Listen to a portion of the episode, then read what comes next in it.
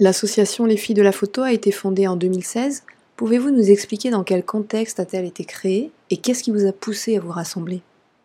Oui, euh, elle a été créée sur, euh, avant tout, la, base très dynamique qu'a créée euh, Marion Islaine autour de son festival, mais aussi à, l'occasion de ses invitations, quand elle envoyait des mails à ses contacts féminins du métier en transversal, disant alors, les filles de la photo, quand est-ce qu'on se retrouve pour un apéro à la maison ou pour un déjeuner, etc. Et euh, quand j'ai vu cette, transversalité qui se rencontrait là, de femmes de différents métiers, toutes euh, issues de notre écosystème, je trouvais que c'était vraiment très très intéressant. Euh, quand, on voit des galeries, directrices de festivals, agents, productrices, journalistes, chercheuses, historiennes. Et donc, l'idée est venue de, créer une association, c'est de se dire, oui, on peut vivre des moments très conviviaux ensemble, euh, mais aussi on peut générer d'autres choses, on a d'autres choses à dire, d'autres choses à faire, ne serait-ce que faire réseau.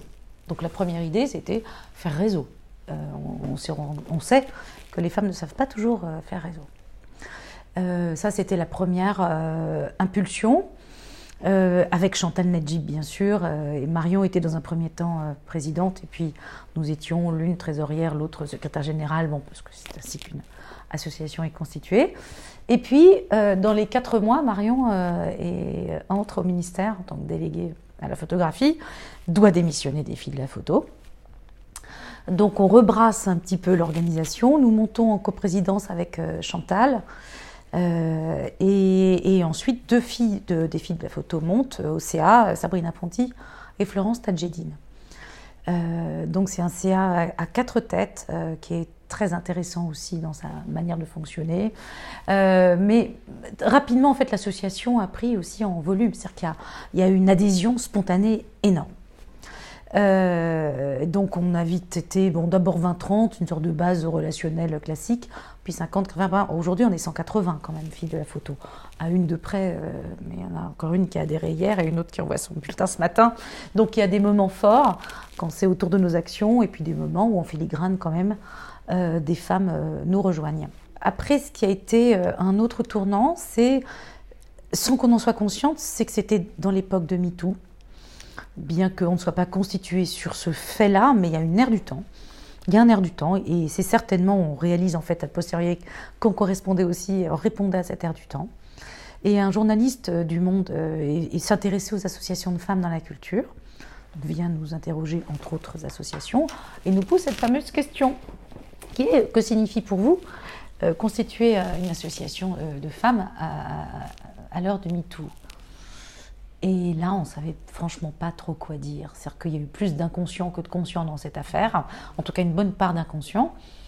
Et on s'est dit que de toute manière, on, devait on se devait d'y répondre et que la meilleure manière, c'était euh, d'abord de faire un audit en interne, c'est-à-dire qu'on en fait un par an pour savoir quelles sont les motivations des filles de la photo, pourquoi elles sont là, ce qu'elles en attendent, mais aussi euh, y répondre de manière la plus apaisée possible, parce que c'est une époque euh, qui en même temps voit beaucoup de mouvements de, de types divers, plus ou moins violents, et il y a beaucoup de filles de la photo qui ont adhéré quand elles ont compris qu'on n'était pas dans une forme féministe dure euh, vraiment, c'était conditionnel. Et même d'ailleurs pour nous, il ne s'agissait pas euh, de prendre une forme dure, mais en revanche de prendre une parole et d'être de femme assumée. Hein.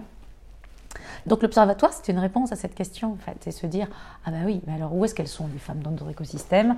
Femmes professionnelles, puisqu'on a une association de professionnels hors photographes. Hein.